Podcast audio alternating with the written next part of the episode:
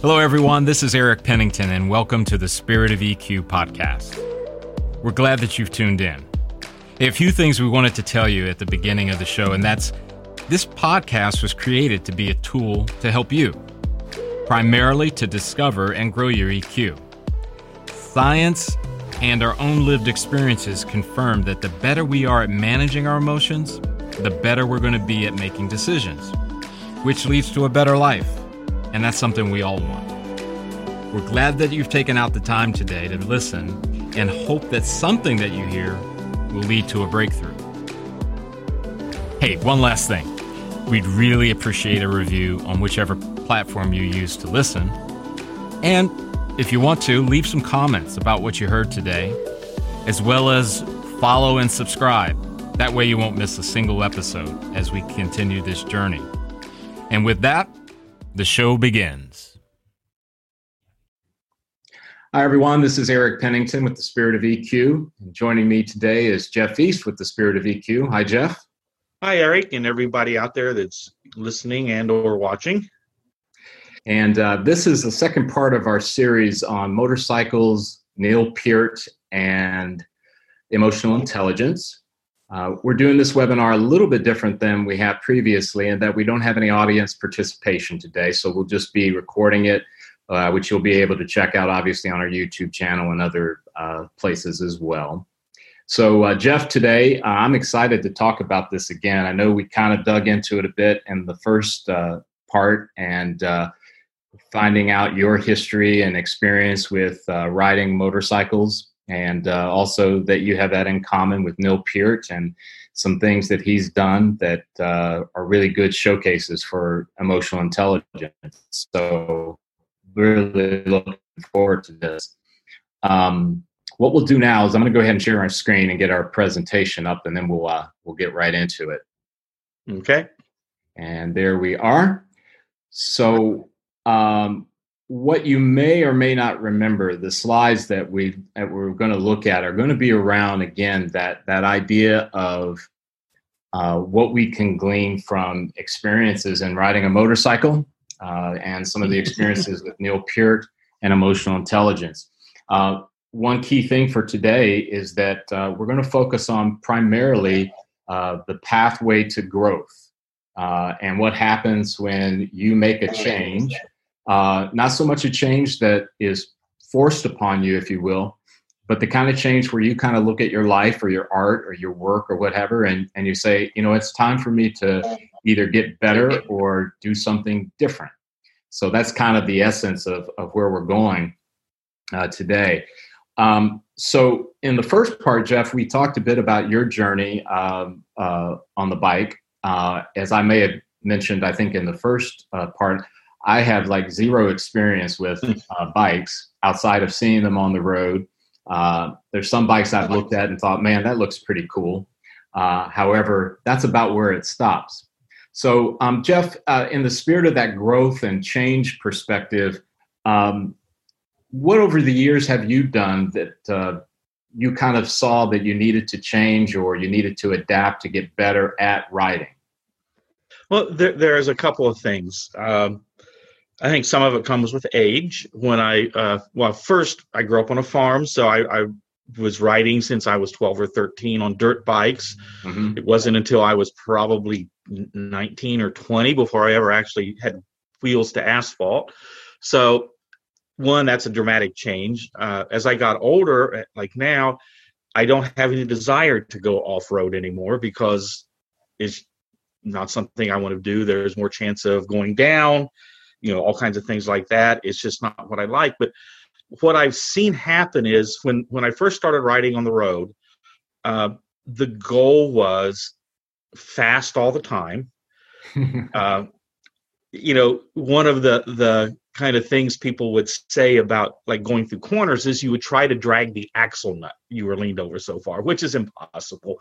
But you know it, it was a mark of uh, I don't know about courage is the right word, mm-hmm. but to have your foot pegs kind of ground down a little bit from the way you were going around corners. And people would look at your tires and see how far the scuff marks were on the uh, sidewalls. If you look at that tire that's right there, right. you know, the idea is you just didn't wear the middle of the tire down. You wore the sides down, which proves you were going fast through corners. And it's still fun to do that very occasionally, but it's not what I like now in riding. I still like to ride quick. Uh, I'm not a fan of freeways. That is extremely boring. Uh, but now riding, a lot of people think I'm strange when I say that, is my quiet time. Huh. And I know I know we did a podcast about group riding, which I would still or still enjoy that. But now I, I really prefer solo rides. Um, uh, because it's just it's a decompression time for me. You know, when you're writing even if you're not writing you know, really fast, you still have to really be concentrating on what you're doing. Mhm. And for me, I think what happens is that concentration puts all that stuff that's usually churning in our in our brains every day, the the stuff we have to deal with and everything else it has to be put in the back or you'll end up in a bad situation. So it's a decompression time. I've learned that um, it's a relaxing time. Um, and the other thing i think is um, what you what you're thinking about especially as you get older is i've become an offensively defensive drive rider which is kind of a weird term. Yeah. uh, I, I've learned that you know there's defensive drive riding in this case since it's a motorcycle, but you have to be offensive with it. You have to be looking ahead. You have to be more aware, and I, I've learned that as I've ridden. Uh, you know, when you stop at a stoplight, you watch behind you, and you always have a place, an escape route. Usually, like if it's at a stop site, you you you stop and with enough room. If somebody doesn't stop behind you, you can get between the cars that are in front of you. Um, Wow. a Man, lot of that- that. Can I ask you, Jeff? I interrupt Yeah. you, but uh, did you learn that from someone? Uh, and I'm specifically speaking to the because that's really um, that's pretty powerful. The idea that you're giving yourself enough space that if someone behind you doesn't stop, you can maneuver out. Did did you learn that? Did someone specifically teach that, or did you figure that out? Uh, sort of. Uh, some books I've read, uh, watching other writers, uh, things like that. Um, you know, one of the things that that kind of aggravates me is a lot of accidents that writers get into are instigated by what we call cagers, people in cars, because they have the steel cage around them. Hmm, Uh, but if you're offensively, defensively riding, right. uh, you can avoid even those. So a lot of the times, it, it it's kind of sad to me that a lot of riders get these accidents they should have been able to ride because they don't know the capability of a motorcycle. Nobody's ever taken the time to show them or taken the time to learn. Uh, a motorcycle has tremendous stopping power compared to a car it Mhm. has you know a tremendous acceleration compared to a car if something's you know coming up from you behind. And because of its size and how it can maneuver it can get away with things. So that that's what i'm talking about is is knowing your capabilities knowing the capabilities of the bike. And a lot of people might be hearing this and thinking well when i'm riding all i'm thinking about is doom and despair. But this you know we've talked about this before when we talk about emotional intelligence when it becomes a practice and you've you've learned how to do it it's not in the forefront of your mind anymore so it's not taking away from the fun of the ride from the relaxation of the ride it's just a practice you just learn to do it Yeah, Um, that's interesting. Uh, and I know that um, here in a little bit, we're going to talk a little bit about uh, Neil Peart uh, and his journey as a as an artist, as a musician. And it's interesting, uh, Jeff. Um, you know, when you mentioned the the fact that it, it, it it's not something that you're overtly conscious of anymore because you've you've practiced it, you've made it your art, if you will. Um, so when you think about some of the things that you've done over the years, whether again they were changes that you needed to make because of, you know, fill in the blank, uh, force change, offensive change, if you will, proactive Okay. change. Um, what are some of the EQ competencies that maybe come to your mind that you've really relied on to help you in that process? Well, I think part of it is, especially as I've gotten a little bit older, when you know, got married, had kids, so consequential thinking, mm. uh, the responsibility I had um, to know that you know I do have responsibilities to my wife, to my my children, to the place I worked. Um, so so understanding that you know if, if I want to continue to ride, but I don't want to turn that into something that's going to uh, um, cause problems for other people or for myself. So that that is when I really started looking at learning how to hone those skills of, of being a safe rider. Mm-hmm. Uh, you know, there's there's fast riders and then there's good fast riders, and try to become one of the latter because right. you know understanding that. So so uh, applying uh, you know consequential thinking, and then I think what triggered that is engaging intrinsic motivation. What do I want to get out of writing? What what is it that I like about it? What is it that mm-hmm. is is going to motivate me to continue to do it? What is going to motivate me to to get better?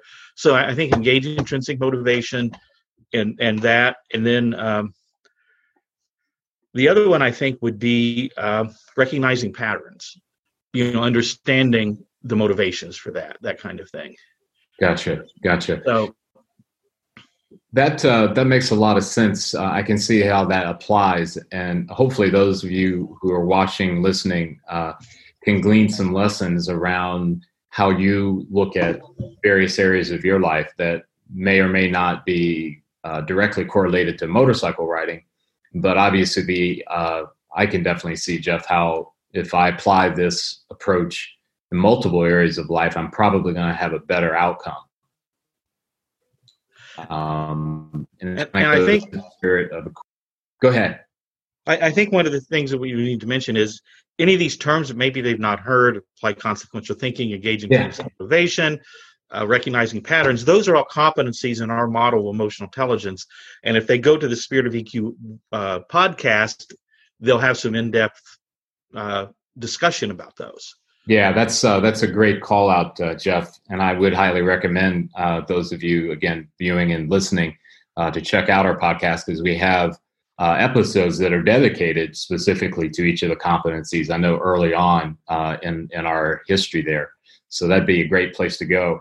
So as we we look at it, um, you know, Jeff, we talked about that as it relates to what you've done to improve or change. Mm-hmm. Um, seems like you've applied some wisdom across the years in your writing, uh, which you know I think most people would appreciate. And it's not a downer. It's not a you know, hey, I can't do this anymore or that anymore. It's just recognizing. Um, I kind of liken it. I, am a big fan of NBA basketball and its history. Uh, you know, as Michael Jordan got older, um, he began to refine his game uh, to create a longer career. Um, and some of that was related to a fadeaway jumper, uh, not to get too wonky in the basketball terminologies. Um, and then you're mentioning of the EQ competencies that you used. Um, and I think uh, for the audience, you know, it'd be a great idea as you're, you know, kind of processing a bit is take an area of your life and those competencies that you, uh, that Jeff, sorry about that. We got a oh, nut job okay. of a dog. that's the uh, Winnie. Uh, that's the, the, power of working remotely. Um, yes. So with that, um, some of those EQ competencies that you can actually look at and and kind of use them as tools in in your pursuits as it relates to whether it's your personal life or professional life. So um, next up, you know, we're going to think about uh, some of the ideas around that journey because it'd be great if we could make changes and that everything would just happen with the snap of the finger. Um, but as I know you know, Jeff, as well as I do, it just doesn't work that way. No. Um, and and we constant our constant refrain. You'll hear this in our trainings and and our one on ones is that uh, there must be a willingness to put in the work and the practice. Um, exactly. the, reward, the reward reward for it is is awesome. Um, on the front side, if you're not used to practicing and working, in this case, maybe on yourself, um, it can be a little bit daunting. But uh, trust me, it is worth uh, you know embracing those two ideas. Mm-hmm. So we're going to share a, a brief a video as we begin to talk about Neil uh, Peart. And Jeff, as I as I set up this video a little bit, um, and we've talked about this uh, more than a few times, you know, uh, just offline, that you know he came to a place in his musicianship, his artistry, where he made a decision that he wanted to make some changes to how he approached playing uh, the drum kit. And uh, in this interview, he kind of speaks to that specifically. And then after we look at the video, uh, Jeff, we can discuss some of the things that you okay. have kind of pulled out, just you know, even beyond. So let's go ahead and take a look. Okay. I wonder what your relationship with drumming and how it's changed over the years because you've been you've done it so long and drumming for Rush is not it's not like you just do no. I mean there's stuff going on there right yeah. so has, has your relationship with with with your as a the instrument changed over the years? Uh, enormously so, in all those inner ways that might be boring to anyone else, but I feel them strongly. Um, and it occurred to me lately that the band, even after all these years, 36 years, we're going through changes right now as individual musicians and thus, you know, as, as a unit of mus- musicians. And I found that um, part of it's been deliberate that I've studied with teachers from time to time. And two years ago, I studied with the great jazz drummer Peter Erskine. And it was mainly to learn more about big band drumming that I admire. But in the process, of course, I couldn't help learning more about drumming and carried it with me into what I do. And um, the teachers that I've had in the past, I had a great old time teacher in the mid 90s that kind of helped me reinvent the way I approach the instrument that mm. still nourishes me now. And the inspiration of other players too. When you hear somebody play something great, old or new, you know, it inspires you. And I found since I was a little kid, not that I wanted to imitate it, but it just made me want to play, you know, and, and not, in, I've heard some musicians say there was a famous one of Eric Clapton saying he wanted to burn his guitar after hearing Jimi Hendrix.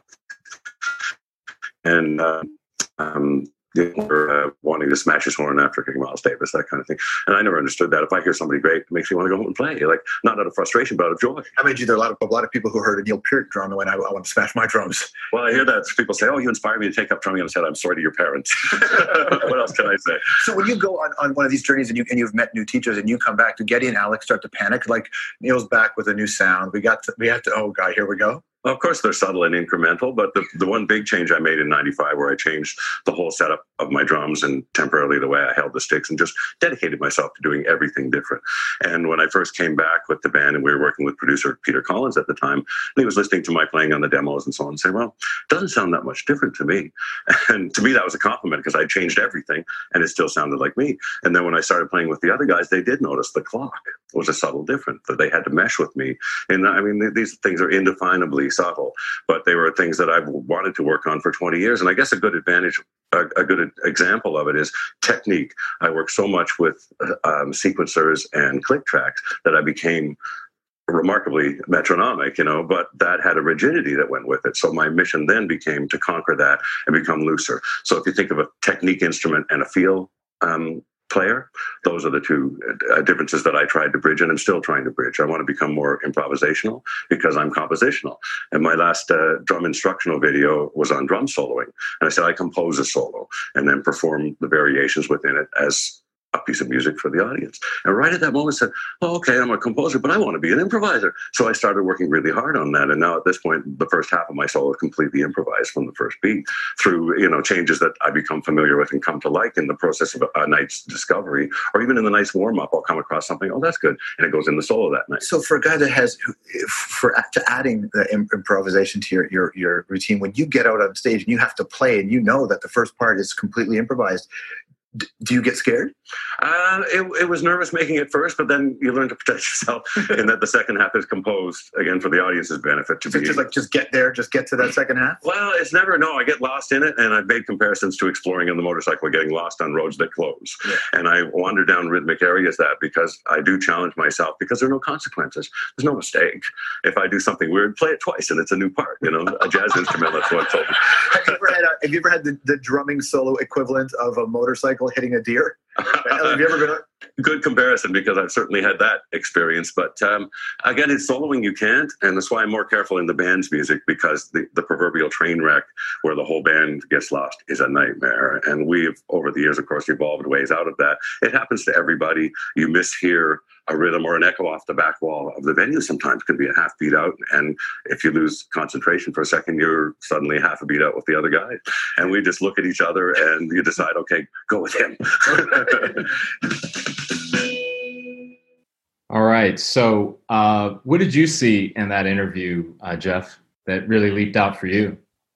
The idea that he didn't say he was in this video, but in a band is you know especially you know rush is a three three man band uh, so every you know they're all integral to it if you know there it's very noticeable but he talked about adapting if something happened um, and he didn't really say it but a, a rock drummer never gets the credit i think they deserve because they're really the leader in a certain way. They keep everybody together. Uh, you know, if the bass player or the guitar player in this case maybe get out of rhythm some way, they can kind of stop for a few beats and then get right back into it. The drummer has to keep driving the thing. And if you listen to some of his songs, uh, it's so heavily driven by what he's doing. But he doesn't do it in a show off way. Um, the other thing I liked what he talked about is drum solos. I am not a fan of drum solos. I play the bass. I'm not a fan of bass solos. That's not their job in the in the uh, in in my opinion in a in a band in a group.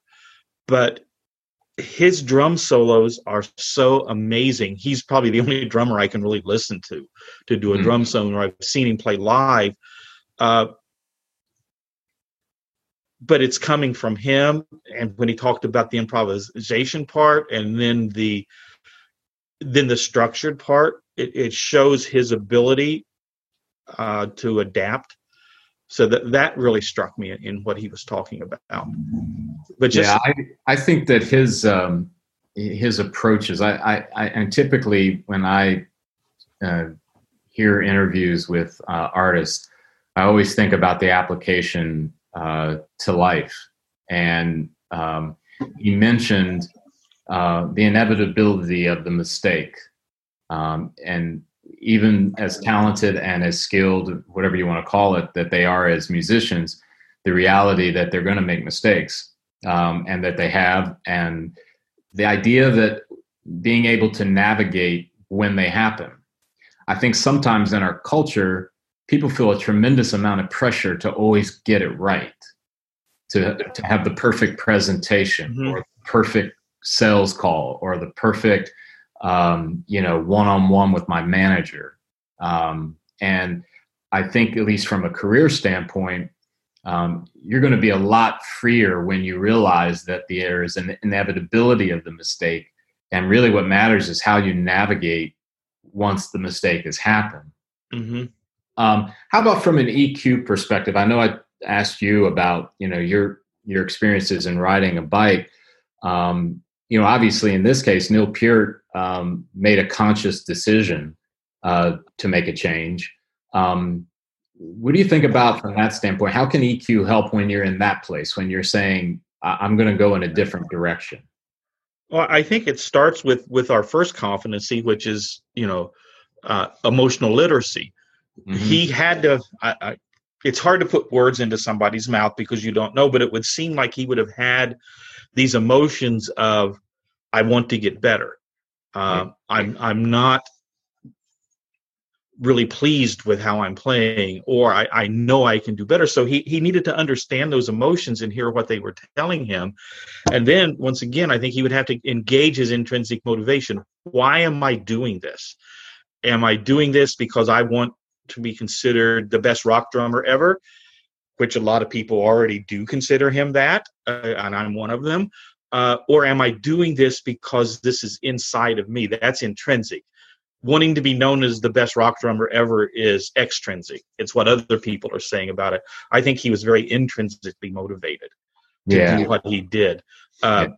to put the effort into what he did Uh, when you know one of the a sad day was when I heard that Rush was retiring. Um, the get uh, Neil and then the, the guitar player Alex Lifeson both have joint bursitis and tendonitis, and uh, if you've ever seen Neil play, it's so physical. He's got bursitis in both shoulders.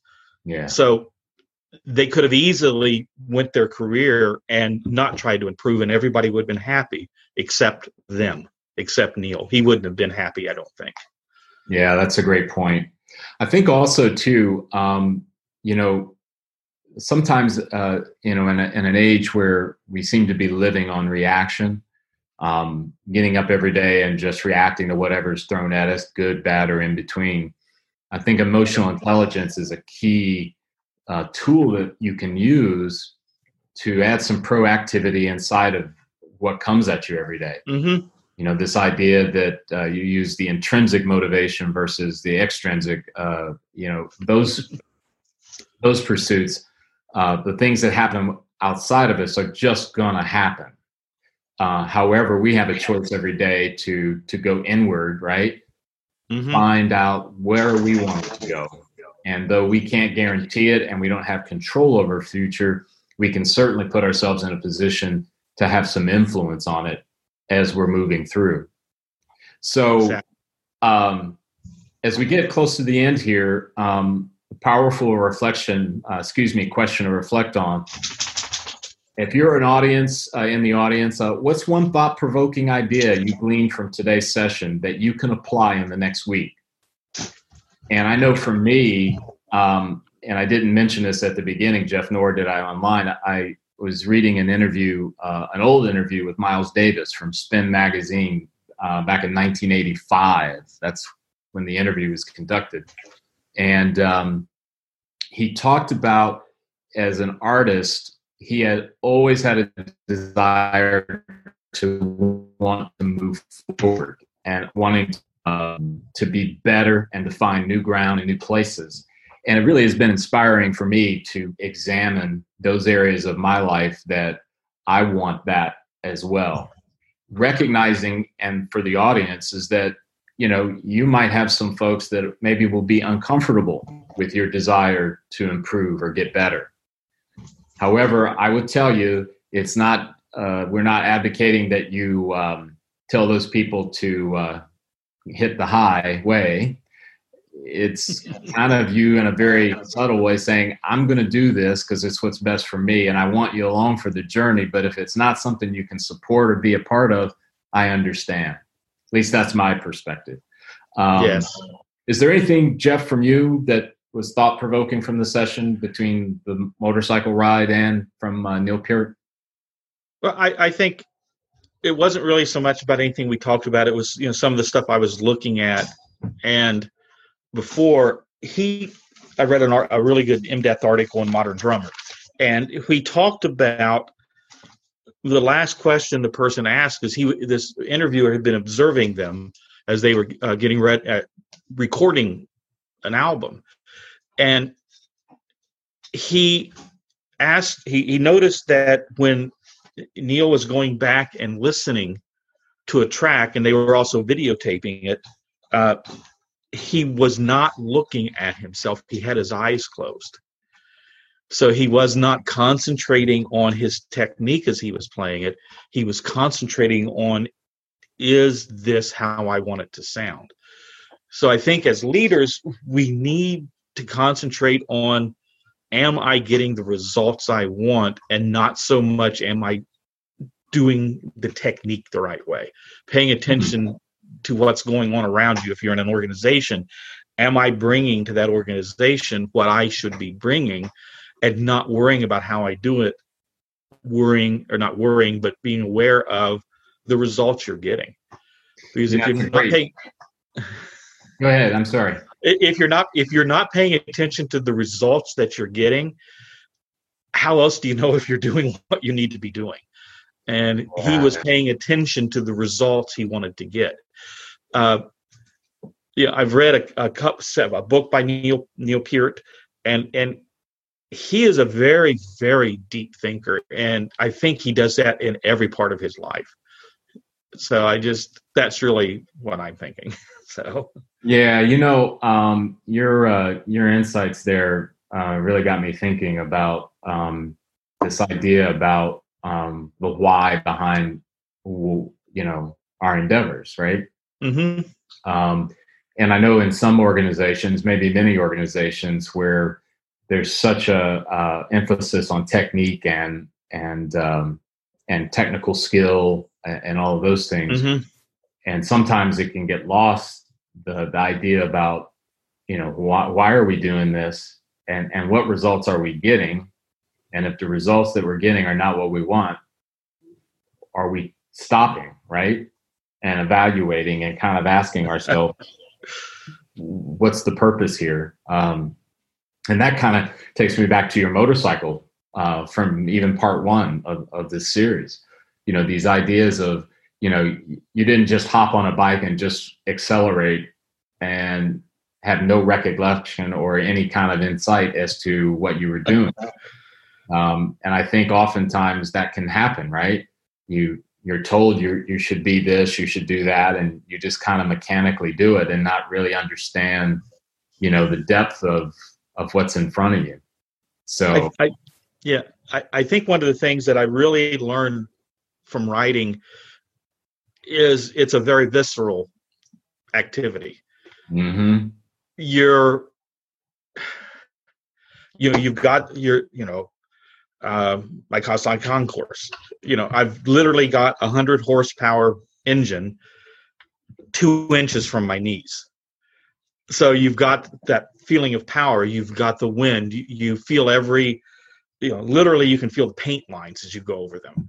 Um, and then, then small things, the noise of the engine, the noise of the wind. And if you're riding through the country, I've smelt bed breaking or bread baking out of somebody's house as you're driving so it's it's very visceral so you, you, all your senses are involved and i think that's as a as a leader you need to be that way. And that includes the senses of your emotions your gut. Yeah. Um, powerful. That's powerful. Well jeff uh, as always i appreciate you uh, joining today and for I those enjoyed it. It was fun. It was very fun. And uh, we um, will sign off now. And um, if you have uh, additional questions or want to get to know us a little bit better, um, here's our contact information. Um, email is typically the best way to reach us. If you'd mm-hmm. like to learn more about what we do and how we do it, and uh, certainly even if you have questions about what you've uh, heard or seen here today, more than happy to respond to you. So, with that, uh, I am going to exit out. And Jeff, again, appreciate your time. Glad you could join, and uh, we'll see you next time. All right. Thank you much. All right. Take Bye-bye. care. Hi, everyone. This is Eric Pennington with the Spirit of EQ. I'm not introducing a new episode today. I'm here to tell you some things that might help you. Jeff, you're with me as always. So, yes. how do people get in touch with us? Well, the best way is just send us an email at info at spiritofeq.com. That's awesome. Jeff, I was also thinking about reviews, and I'm notoriously bad at asking for them. So, reviews on all of the platforms wherever you get your podcasts. Yes. Do you think that'd be good? I think that would be great because one, that will help us learn how to make better ones. And it's always good for us. So we're, we're not the perfect podcast hosts we're close. Okay, all but, right, but, but, not, still, not totally. We want perfect. your feedback. We want your feedback. But it it also might uh, let us know a new subject. Hey, we need to dig deeper into that. Yeah. So let us know what you think. Cool. We really appreciate that. As always, too, there is social media LinkedIn, Facebook, and we also have a YouTube channel. Those also have mechanisms or, or options for you to be able to leave a comment, a like, or those kind of things. Just want to make sure that you know how to get in touch with us. Right, Jeff? Right. We appreciate you all. Thank you. Once again, we really appreciate you tuning in today. One of the things that Jeff and I want to bring to your attention as well is that when we created this podcast, it was not intended to take the place of a clinician. In other words, if you find yourself in a place where there's something deeper going on or something that you cannot solve on your own, we do recommend that you reach out to a clinician of some sort. This podcast is purely opinion based, and it is rooted in the desire to help you along your path in whatever way we can. However, it is never going to replace, nor should it ever be looked at as a replacement for clinical help in any way. Thanks again for tuning in.